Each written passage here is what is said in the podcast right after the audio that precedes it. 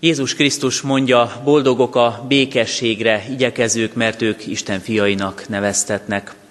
Kegyelem és békesség nekünk Istentől, a mi atyánktól, és az ő egyszülött fiától, az Úr Jézus Krisztustól. Amen.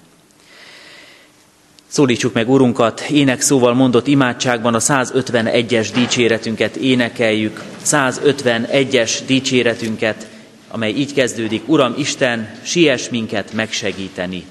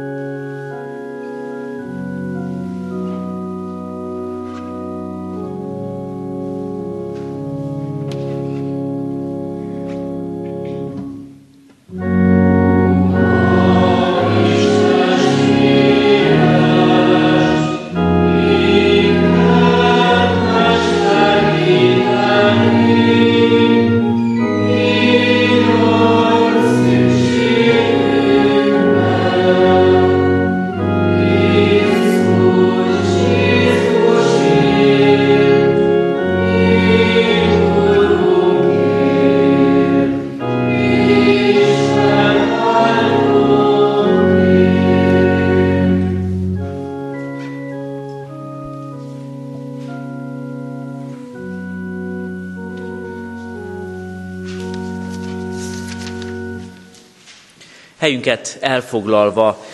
Dicsérjük tovább Urunkat, énekeljük a 30. Zsoltárt, a 30. Zsoltárunk mind a négy versét.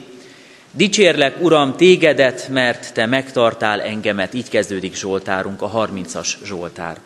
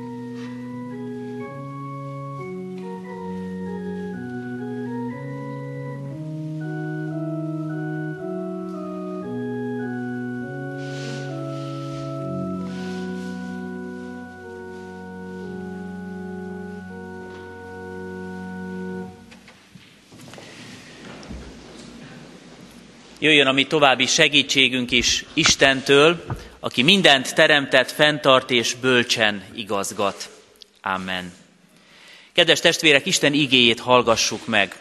Ahogy megszólít minket igéjén keresztül a Márk evangéliumában a hetedik fejezetben, a hetedik rész első versétől kezdődően néhány választott, válogatott igeversén keresztül. Amíg felolvasom ezt a hosszabb ige szakaszt, a gyülekezet foglalja el a helyét.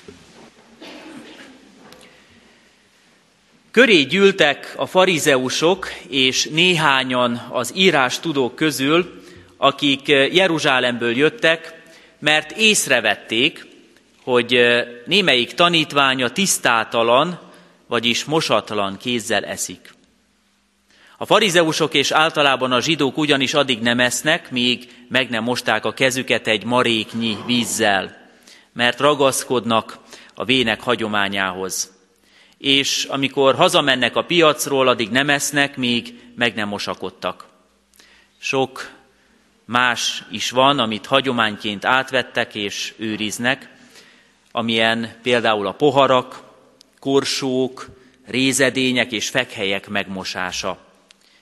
Megkérdezték tehát tőle a farizeusok és az írástudók, miért nem élnek a te tanítványaid a vének hagyománya szerint, és miért esznek tisztátalan kézzel? Ő pedig ezt válaszolta nekik. Ti képmutatók, igazán illik rátok Ézsaiás próféta szava, amint megvan írva. Ez a nép csak ajkával tisztel engem, de szíve távol van tőlem. Pedig hiába tisztelnek engem, ha emberi tanításokat és parancsolatokat tanítanak. Az Isten parancsolatát elhagyva az emberek hagyományához ragaszkodtok. Ezt is mondta nekik, szépen félreteszitek az Isten parancsolatát, hogy helyébe állíthassátok a magatok hagyományát. Ismét odahívta a sokasságot, és így szólt hozzájuk, hallgassatok rám minnyájan, és értsétek meg. Nincs semmi, ami kívülről az emberbe jutva tisztátalanná tehetné őt, hanem ami kijön az emberből, az teszi tisztátalanná. Ha valakinek van füle a hallásra, hallja. Amikor azután a sokaságot elhagyva bement a házba, megkérdezték tanítványai a példázatról. Ő pedig ezt mondta nekik. Ti is ennyire értetlenek vagytok. Nem értitek, hogy ami kívülről megy be az emberbe, az nem teheti tisztátalanná, mert nem a szívébe megy, hanem a gyomrába és az árnyékszékbe kerül. Jézus ezzel tisztának nyilvánított minden ételt, és hozzátette, ami az emberből kijön, az teszi őt tisztátalanná. Mert belülről, az ember szívéből jönnek elő a gonosz gondolatok, paráznaság, lopás, gyilkosság, házasságtörés, kapzsiság, gonoszság, csalás, kicsapongás, irítség, rágalmazás, gőg, esztelenség. Ezek a gonoszságok mind belülről jönnek, és teszik tisztátalaná az embert. Isten tegye áldottá az ő szent igéjét, áldja és szentelje meg az ige hallgatóit, befogadóit és megtartóit. Csendesedjünk el egy imádságra hajtsuk meg fejünket. Mennyei atyánk, mindenek előtt hadd köszönjük meg neked ezt a vasárnapot, az élet ajándékát, azt a lehetőséget, hogy most találkozhatunk igéden keresztül is veled, és a gyülekezettel, lelki családunkkal ebben a közösségben. Megköszönjük neked a te gondoskodásodat, hogy kirendelted életünkben mindazt a jót, amely szükséges testünknek is. Köszönjük neked a terített asztalt, a fedett hajlékot, köszönjük neked a biztonságot, a békét, amely körülvesz minket, és mindenek előtt megköszönjük, ha szeretetben élhetünk, családunk, barátaink, gyülekezetünk közösségében. Eljöttünk, Urunk, hogy a hálánk mellett megvalljuk, mennyire rászorulunk a Te irgalmadra.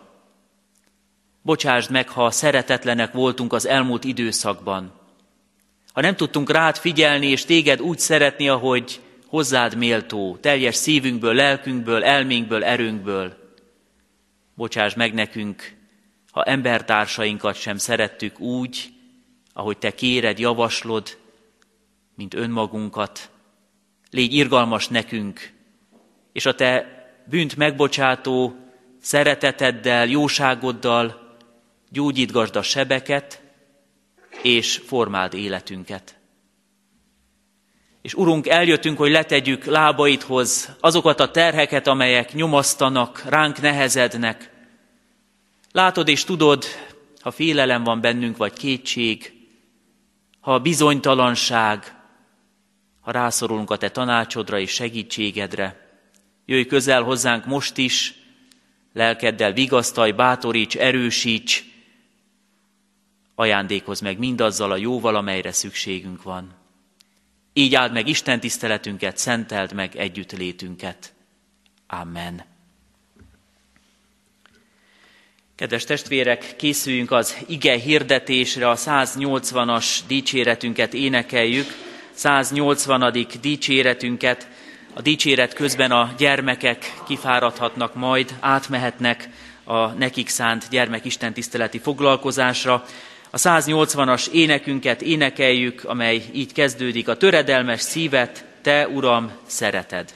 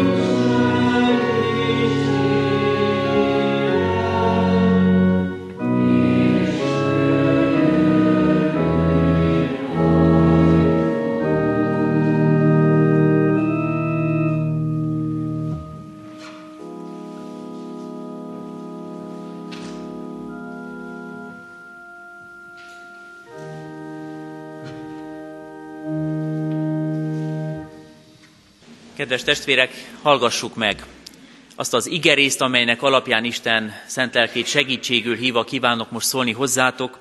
A már felolvasott igében is hallott mondatot Jézus szól így, Márk evangéliumának hetedik fejezetében, a 14. verstől kezdődő szakaszában.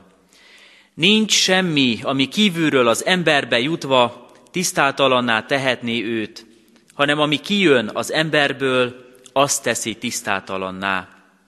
Ha valakinek van füle a hallásra, hallja. Amen. Gyülekezet foglalja el a helyét. Kedves testvérek, valahol uh, Genezáret környékén jár Jézus, és azt olvassuk a történetben, hogy a fővárosból látogatók érkeznek hozzá, egy kicsit úgy is tűnik a szituációban, mint hogyha pont azért mentek volna le megkeresni Jézus és tanítványait, hogy vitába keveredjenek vele, és számon kérjék őt. Vitás szituáció, helyzet alakul ki Jézus és tanítványai körül. A vezető emberek, vallási értelemben is nagyon befolyásos emberek ugyanis számon kérik Jézust, hogy mi történik ott az ő tanítványaival. És első olvasatban talán furcsa is, hogy mintha valami egyszerű higiéniai ügy miatt lenne itt probléma. Jézus egyik-másik tanítványa nem mosott kezet evés előtt. Persze sejteni lehet, hogy nem ilyen iskolás szintű problémáról van szó. Nem arról, hogy valaki uzsonna előtt nem most kezet, és ezért meglátogatják a vezetőt, a szülőt, a főnököt, valakit, aki hozzá közel, és számon kérik, hogy miért nem utasítja a rendre. Sokkal többről van itt szó, mint egyszerű mulasztásról, amit nagy nyilvánosság előtt beszélnek meg. Mert elhangzik, hogy a vének hagyományát nem követik a tanítványok. És egy kicsit ezt fogjuk majd átgondolni, és megvizsgáljuk a mai kijelölt igerészünket, amiben legalább három fontos dolgot fedezünk fel, legalább három dologban segít majd minket tisztán látni ez a mai történet. Az egyik, hogy a kalauz által kijelölt ige szakaszunkban azt látjuk, úgy olvassuk, hogy Jézus nem fél ezektől a befolyásos emberektől, és nem hátrál meg, hanem egészen tisztán és világosan a velük való beszélgetésben kimondja, hogy az ő támadásuk mögött más okok vannak, nem vallási okok, még ha annak is látszik, hanem sok-sok bennük lévő félreértés. És megfogalmazza ez az első gondolatunk is, hogy bizony az életben, és talán a mi életünkben is van így, látható és a láthatatlan részek között néha jelentős különbségek alakulnak ki. Néha egészen más a felszín, a külcsín, amit mutatunk magunkról, vagy mutat ez a világ magáról, mint ami ott van egészen bent, a belső dolgokban, a mélyben. Azt szoktuk mondani, hogy igen, van a felszín és van a mély, a szép állarc néha, vagy a nagyon látványos külsőségek ellenére lehetnek igazán torz és félelmetes, beteges, nagyon sötét dolgok is, amiket leplez az ember. A tiszta felület, sokszor a megmosott és tisztára mosott kéz mellett lehetnek nagyon zűrös ügyek az ember életében. És Jézus ezt nagyon szépen kimondja és megfogalmazza itt is ebben a mai történetünkben. Hogy van olyan, amit a szem elől el lehet rejteni, a külső érzékszervekkel nem tudunk felfogni és nem látjuk, nem fogadhatjuk be, de az, az is létező dolog. Aztán a másik gondolatunk, amire figyelhetünk majd, hogy noha az Isten tisztában van azzal, hogy az ember ilyen, hogy az ember sokszor rejteget, leplez dolgokat, hogy tisztában van azzal, hogy milyen az ember szíve, belseje, mi van ott mélyen bent, hogy ennek ellenére ez egy jó hír. Hogy nem kell, hogy félelmet keltsen. A keresztény ember sokszor mondja azt, hogy az Isten mindent tudó, mindent ható, mindenható, mindent látó, és utána hozzáteszi, hogy ugyanakkor ez nem kell, hogy félelemmel eltöltsön minket. Ez is az örömhír ebben a történetben, mert az Isten nem csak a mindent tudását és mindent átlátó hatalmát mutatja meg, hanem az ezzel kapcsolatban lévő megmentő szeretetét is, hogy hogyan akar segíteni az embernek. Nem a vesztünkre leplez le minket, nem csak a diagnózist mondja ki, hanem a terápiát és a segítséget is nyújtja és kínálja. Gyógyítani szeretne minket, segíteni arra, hogy valami megoldás legyen az életünkben, és ez Jézus Krisztusban mutatja meg nekünk. Ezt is látjuk majd ebben a történetben. Ezzel a három ponttal fogunk egy kicsit foglalkozni. Az első tehát, hogy az Isten belelát egészen mélyen az emberi lényünknek a mélyére. Egy ószövetségi történetet hozok ide példának, valamikor Krisztus előtt ezer környékén Isten népénél királyt kellett választani. Az előző uralkodó méltatlanná vált a tisztségére, és új királyt kerestek az ország trónjára. Milyen legyen Nyilván főleg a csalódás miatt, az előző király tettei és élete miatt, istentelen döntései miatt magasabb egy kicsit talán a mérce és szigorúbb, és hát ilyenkor az ember, de ott maga Izrael is, az Isten népe körében is sokkal jobban megfogalmazódik, hogy hát ne olyan legyen, mint az előző, hanem legyen a legjobb, rátermet, karizmatikus, jó döntési kompetenciákkal rendelkezzen. Olyan uralkodó, aki ha kell remek stratéga, ha kell csatába viszi és győzelemre viszi a, a sereget, de ha kell, akkor a döntéseiben mutassa meg, hogy igazságos tud lenni, pártatlan, sőt, legyen érzékeny, empatikus, a szegényeket, a hátrányos helyzetűeket is értse meg, az országban az elmaradott területeket is ismerje, és azokat az embereket, akiknek bajuk van, ugyanúgy fogadja és kezelje. Szóval magas a mérce. És azt olvasjuk a történetben, hogy Sámuel profétának volt a feladata, hogy elmenjen és mond kijelölje a királyt, úgy, hogy kapott egy címet. Tudta, hogy hova kell menni. Hát így könnyű a dolga, gondolják sokan, vagy gondolhatjuk elsőre, csak hogy amikor Sámuel a maga bölcs tapasztalatával, az Isten kapcsolatából és életéből adódó összes tudásával belép a házba, a címre, ahova küldi őt Isten az Úr, akkor azt látja, hogy nem egy ember van bent, akit csak meg kell nevezni, hogy te leszel a király, hanem sokan. És akkor dönt a maga bölcsessége és belátása szerint azt mondja, hogy hát úgy tűnik, hogy ő az első, az első szülött a legnagyobb alakra, szemre, színre, látszatra, a legmegfelelőbb arra, hogy ő legyen majd a király. És akkor Isten hangját is hallja, aki azt mondja, hogy nem ő az. Aztán jönnek sorra a családtagok, a fiai, a család főnek, Eliáb, Abinádáb, Sammá, mind-mind egymás után, és mindre azt mondja Isten, holott már Sámuel nyújtaná ki a kezét, hogy gratulálok, hogy nem ő, és nem ő, és megint csak nem ő. És ott hangzik el ez a nagyon szép mondat, amit gyakran idézünk, és szeretünk is, azt gondolom, hogy az ember azt nézi, ami a szeme előtt van, de az Isten azt nézi, ami a szívben van. Íme itt is, ebben a mai történetünkben ott van a szív, mint valami különleges és rejtélyes dolog. A Biblia kifejezésével élve a szívben van az akarás, a törekvés, az érzelem. A szív mindig a teljes embert jelöli a Szentírásban, mondjuk úgy, hogy a felszín mögött az ember lényegét, a személyiségének a teljes valóságát jelenti. A szív elrejtett, láthatatlan, de a cselekedeteiben mégis látjuk, hogy milyen szív dobog az emberben.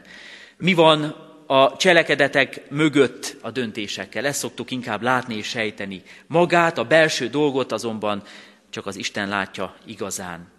És Jézus ebből a távlatból van jelen ebben a beszélgetésben, az isteni távlatból, az Isten mindent átlátó, mindent ismerő tudásával lát bele azoknak a szívébe is, akik oda mennek hozzá, és elkezdik vele ezt a fajta vitát, és azt mondják, hogy hát itt nem mosták meg a tanítványaid a kezüket, és ez bizony nagyon helytelen dolog. Mindjárt meg is nézzük, hogy mi volt e mögött a szokás mögött a tartalom.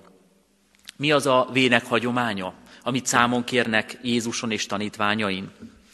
Az Ószövetség idején a zsidóság számára, és a nagyon vallásos zsidók számára mind a mai napig így van ez, az étkezés az nem csak a táplálékbevitelt jelentette. Annál sokkal több volt. Nem csak arról szólt a, az étkezés, hogy valami egészséges vagy egészségtelen, hanem abban is egyfajta szimbolikus cselekményt láttak. Az Istennel való kapcsolatuk tükröződött, tükröződik ki ebben.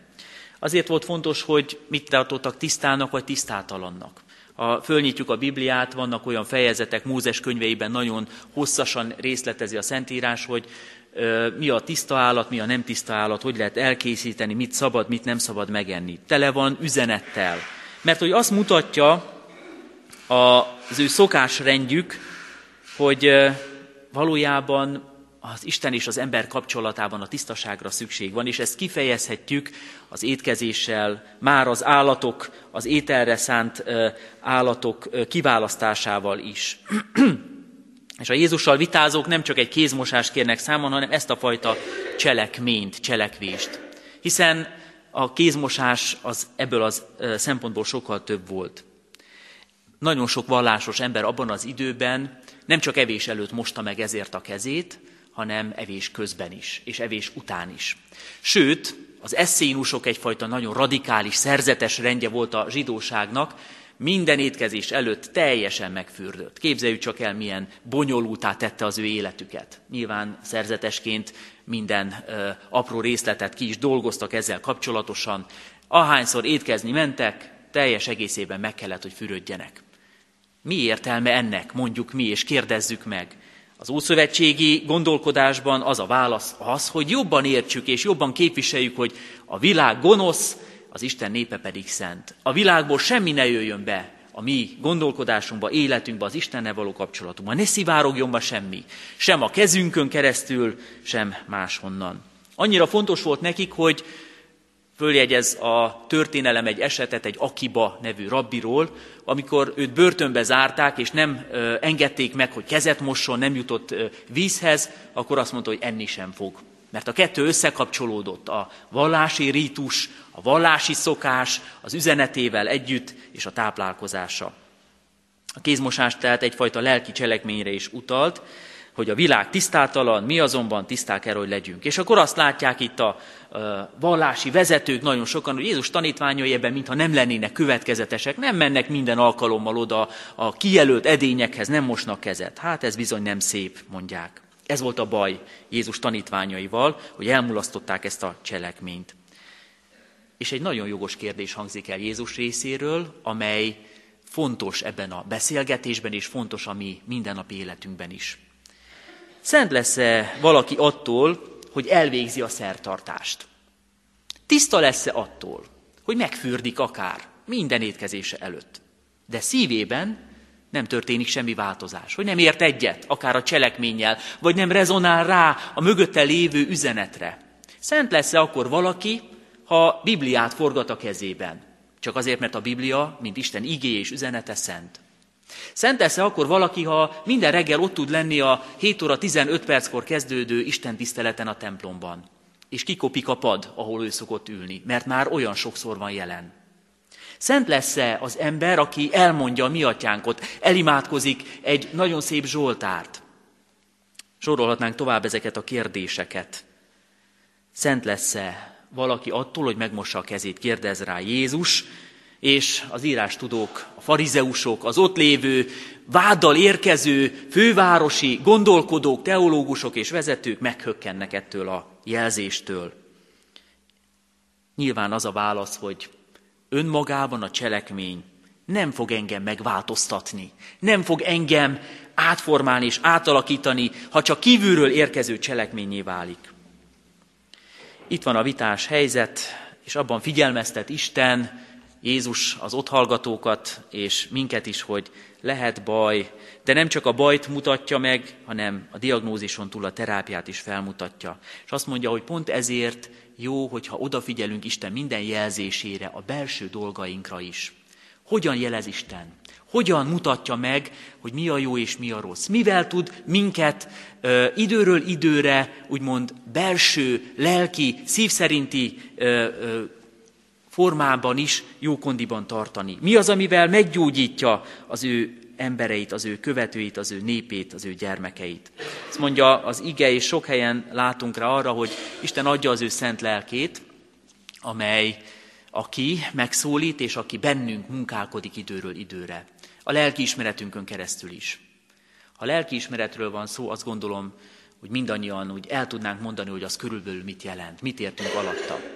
Még annak is van lelkiismeret, furdalása, lelkiismerete, aki nem jár templomba, aki kihagyja az életéből ezt a vallásos részt.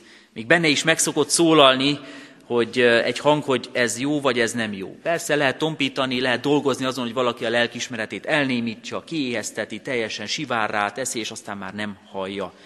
De szoktuk azt is mondani, hogy ha valaki elég jól odafigyel, eléggé várja, akkor a lelkiismeret hangját bizony fontosan, fontos lehet számára, követheti. A Szentlélek az, ami fölerősíti bennünk a jó szót, az igeneket, Isten igenjeit és nem, nemjeit. Mert hogy a Szentlélek tudja megmutatni, mi a jó és mi a nem jó, vezet rá minket Isten dolgaira. Aztán ott van a másik nagyon fontos eszköze, segítő eszköze az Istennek maga a Szentírás, amiről az előbb is beszélgettünk, hogy önmagában, ha csak az van a kezemben, akkor az még lehet egy élettelen könyv is, betűk tömkelege. A betű meg is ölhet, meg is nyomoríthat, vagy éppen szótlan lehet, néma lehet, de a Szentlélek megeleveníti a Szent Írás üzenetét, az ige üzenetét számunkra.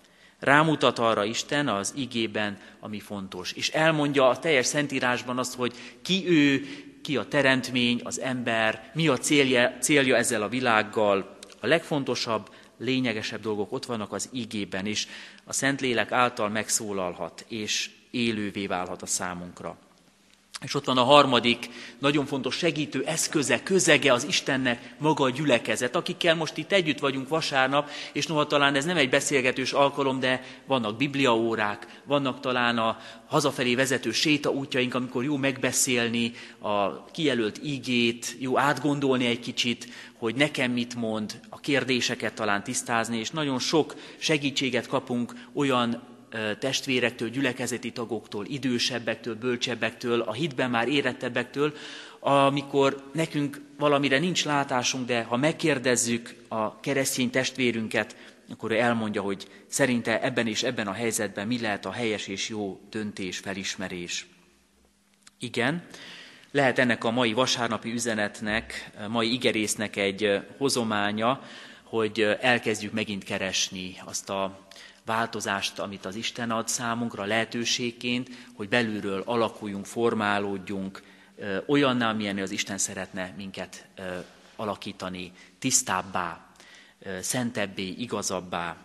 És hagyjuk el mindazt, ami nem fér össze az ő akaratával, habozás nélkül takarítsuk ki a szívünkből, mint ahogy a kézmosás egy egyértelmű és határozott szimbólum, hogy tiszta kézzel akarok az asztalhoz ülni.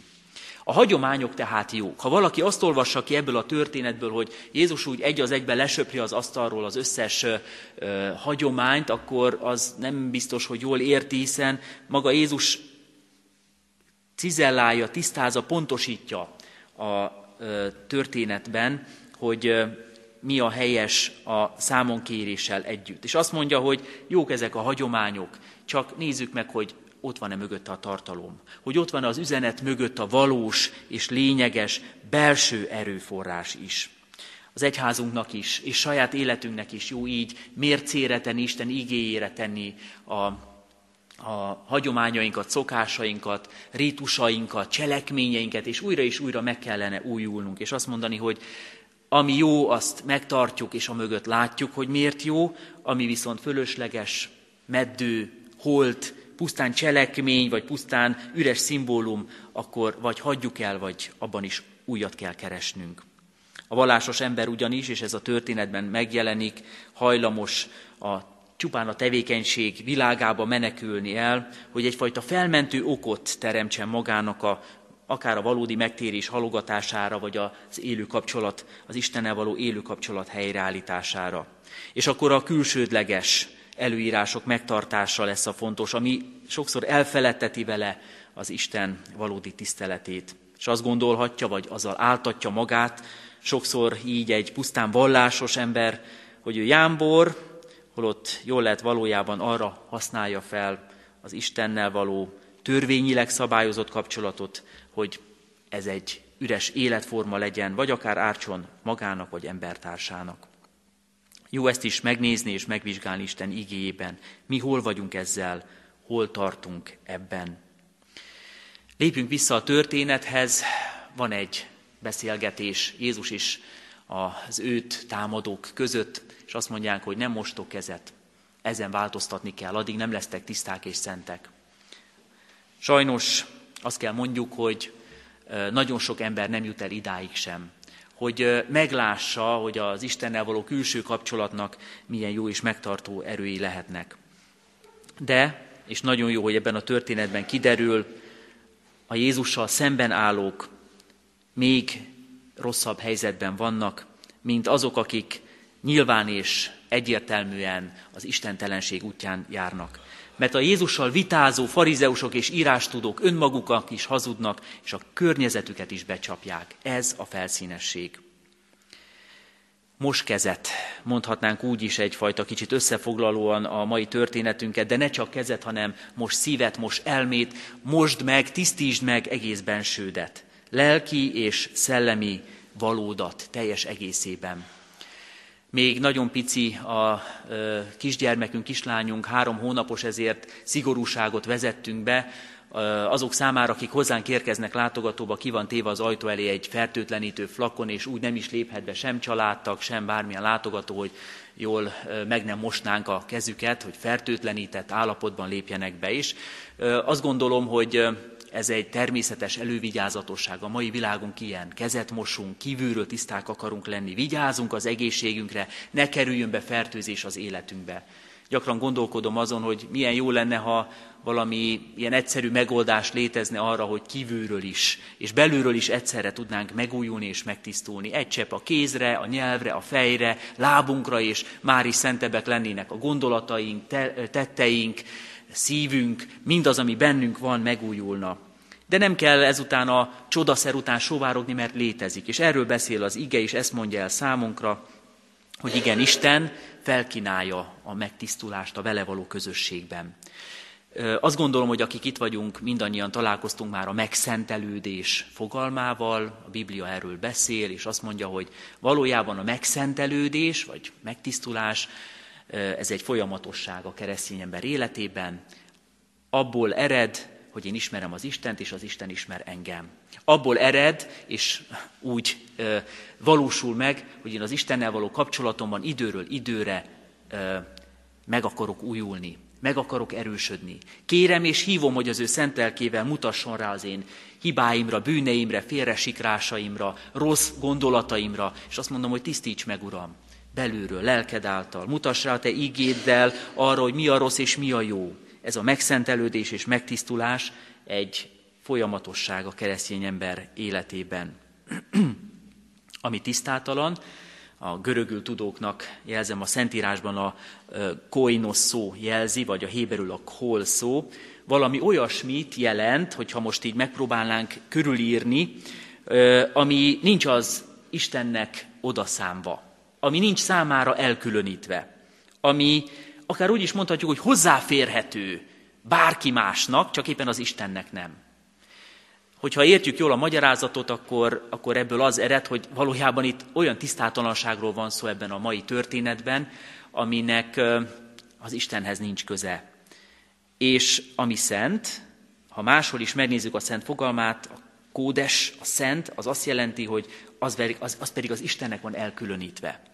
Az már az Istenhez tartozik, az Istennel való közösségben van, ahhoz másnak nincs köze, csak az Istennek. Ez a két álláspont jelenik itt meg, és a keresztény ember, Jézus tanítványai, Jézus maga azt mondja, hogy mi az Istenhez tartozunk, mi az Istennel vagyunk, szentek vagyunk, neki vagyunk elkülönítve.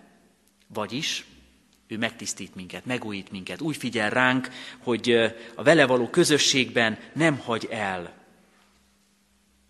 Van Isten, aki az én atyám, van Isten, aki az én megváltóm, van Istenem, aki az én megtartóm, ezt mondja ez a történet.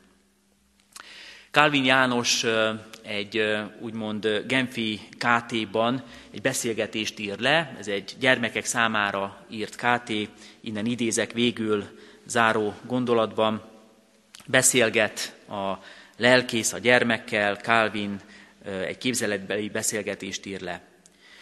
Tehát azt mondod, hogy míg újjá nem születünk, Isten lelke meg nem jobbít, addig csak védkezhetünk, mint a rossz fa is csak rossz gyümölcsöt teremhet? Válasz, igen, mert cselekedeteinket az emberek bármilyennek lássák is, amíg a szív rossz, rosszak azok is, és ezt Isten bizonyára látja. Ismét a kérdés, a gyermek kérdése. Ennél fogva azt állítod, hogy mi az érdemeinkkel sem Isten szándékát meg nem változtathatjuk, sem irgalmát fel nem indíthatjuk. Sőt, amink van és amibe kezdünk, az mind a haragja és az ítélete alá esik. A válasz igen. Tehát pusztán irgalomból, tetteinkre való tekintet nélkül, ingyen, kegyelméből ölel bennünket magához, Krisztusban, és tart meg magánál, Krisztus igazságát, melyet mi elfogadunk, a miénk gyanánt nézi, és bűneinket szemünkre nem hányja. Nagyon szépen foglalja össze ez a KT részlet is azt, amiről ma itt szó van, a külső és belső, a kívülről látható és a szemmel, érzékszervekkel fel nem fogható közti különbségről. Azt mondja Jézus, hogy az övéi, azok belülről is meg akarnak újulni, és fontos számukra az Istennel való kapcsolatban ez a fajta folyamatos megújulás, az áldás elkérése és megérése. Isten belelát a szívünkbe. Ez jó hír? Ez jó hír, mondja az ige. Isten engedi, és tanítja is, hogy legyünk tiszták, rakjunk rendet az életünkbe, mossunk kezet, akár evés előtt is, mert ez jó és fontos dolog. De azt is mondja, hogy ő segít, hogy a mi szívünk is megtisztuljon és megújuljon újra és újra. Bőti időszakban vagyunk, kedves testvérek, olyan jó, hogyha oda tudunk figyelni azokra a folyamatokra, amelyek körülöttünk és bennünk zajlanak le. Nemrég beszélgettünk fiatalokkal a bőjtről, és meg is fogalmazták nagyon szépen, hogy a bőjt az nem valaminek a tilalma, hanem az ember vállalása, hogy az Istennel közelebbi kapcsolatban lehessen. Most a Völker telepi imaházból érkeztem, és ott kevesebb gyermek van, néhányan jöttek el, azoknak adtam egy kis csokit is ajándékba, meg egy kis igét is, és ismét felidéztük velük azt a bibliai igét, ami ma elhangzott, hogy nem az fertőzteti meg az embert, ami a száján bemegy, hanem ami bent van, ami onnan belülről jön ki. Akár így is összefoglalva most megint átgondolhatjuk és megfogalmazhatjuk, hogy fontos, hogy milyen rendet rakunk magunk körül, mennyire védekezünk a, a külső betegségek, vírusok ellen, a rossz ellen, de Jézus azt mondja, hogy ő szeretné, hogyha a szívünk is, egész lelkiségünk, szellemünk vele lenne rendezve, általa lenne meggyógyítva, és ő ebben segít minket a mindennapokban, ma is, holnap is, így akarja áldását adni életünkre. Amen. Kedves testvérek, ráfelelő énekkel válaszoljunk Isten igéjére, a 463-as dicséretünket énekeljük. A 463-as énekünk első versét, a 463-as dicséretünket, annak az első versét, mely így kezdődik, Isten élő lelke jöjj, áldva szállj le rám.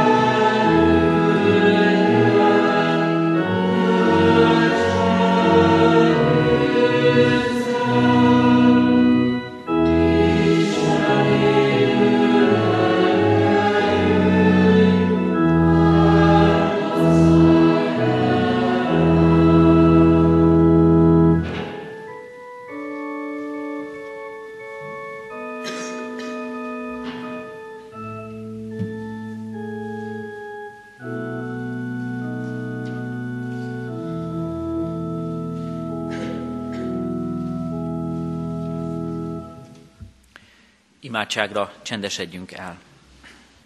Mennyei édesatyánk, emberi értelmünk nem tudja megközelíteni a te örökkévaló, kimondhatatlan szentségedet, ami szívünk azonban érzi, hogy ez a világ nem gazdátlan.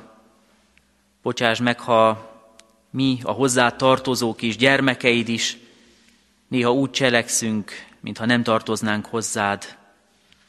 Köszönjük, Urunk, a tőled való érintést, a Te igéd üzenetét, amely épülésünkre, előmenetelünkre tőled van. Imádkozunk hozzád, azokért, akik talán most ebben a világban, a mi környezetünkben keresik a megújulás lehetőségét. Szólítsd meg őket is. Imádkozunk a megtört szívű, gyászoló testvéreinkért, Erősítsd és vigasztald őket gyászukban. Imádkozunk azokért, akik nagyon messze kerülnek tőled, hogy meghallják a Te visszahívogató üzenetedet. És megújulást kérünk magunk számára, családunkban, baráti körünkben, gyülekezetünkben, anyaszent egyházunkban, magyar népünk és nemzetünk körében.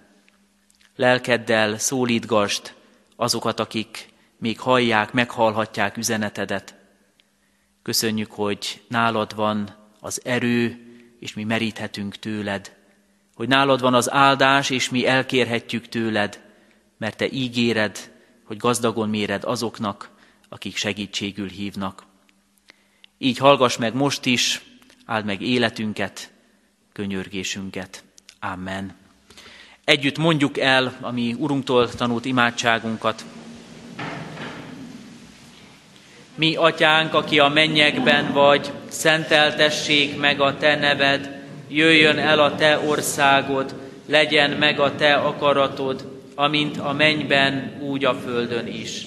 Mindennapi kenyerünket add meg nékünk ma, és bocsásd meg védkeinket, miképpen mi is megbocsátunk az ellenünk védkezőknek, és ne vigy minket kísértésbe, de szabadíts meg a gonosztól, mert tiéd az ország, a hatalom és a dicsőség mind örökké. Amen. Kérjük és fogadjuk Isten áldását. Istennek népe, áldjon meg téged az Úr, és őrizzen meg téged. Ragyogtassa rád orcáját az Úr, és könyörüljön rajtad fordítsa az Úr az ő orcáját tereád, és adjon békességet néked. Amen. Kedves testvérek, a hirdetéseket hallgassuk meg, helyünket elfoglalva.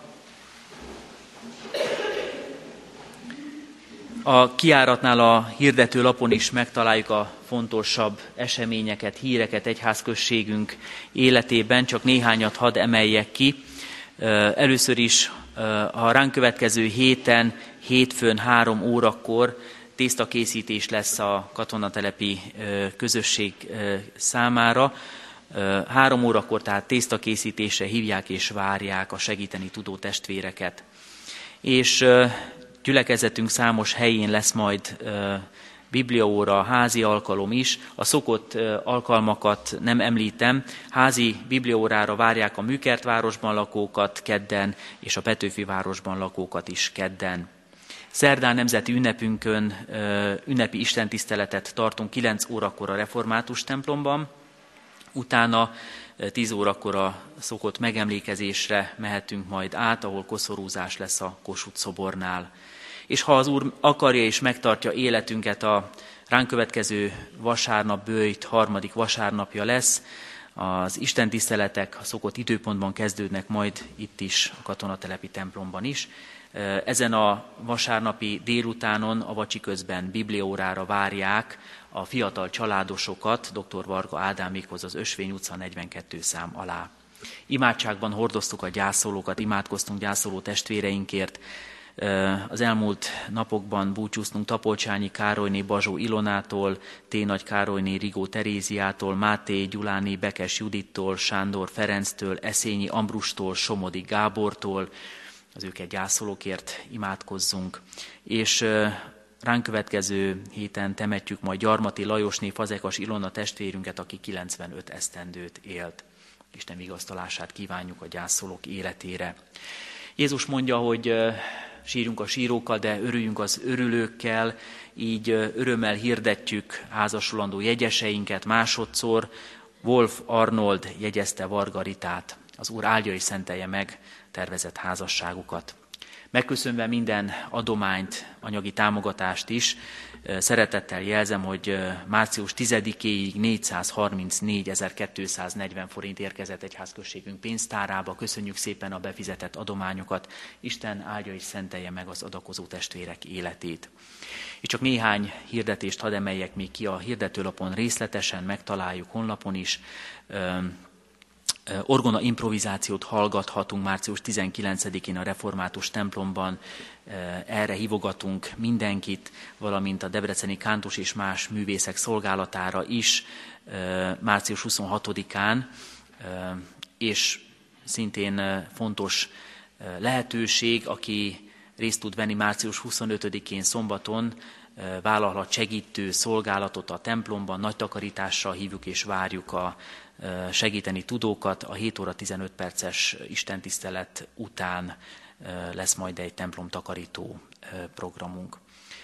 A gimnázium diákjainak előadását is szeretettel ajánlom a testvérek figyelmébe. Egy Márk drámát adnak majd elő április 11-én, a részletek megtalálhatók a hirdető lapon. És még egy fontos hír, amit ki, ki szeretnék emelni, a bőti adománygyűjtés, mint lehetőség az egyházközségünk évek óta támogatja, segíti a határon túl élőket, számos formában, többek között a határon túli fiatalok, a gyermekeket fogadjuk egy közös táborba, és közös Kárpát-medencei református magyar táborba. Ezt támogathatjuk. Az Emmaus házban idén is megszervezzük, most már a 20. szeretet hetet, és a szeretet hét javára fizethetünk be támogatás, segítséget azok, azon gyermekek részére, akik nem tudnának részt venni ilyen táborban, nem is tudnának eljönni, de a kecskeméti gyülekezet szeretetét élvezve mégis részesei lehetnek majd ennek a közös élménynek. Az Úr legyen továbbra is a gyülekezetünk megtartó és őriző pásztora. Amen. Záró dicséretünket énekeljük a 475-ös énekünket. 475-ös dicséretünket énekeljük. Így kezdődik énekünk, a 475-ös dicséret. Imádkozzatok és buzgón kérjetek. thank you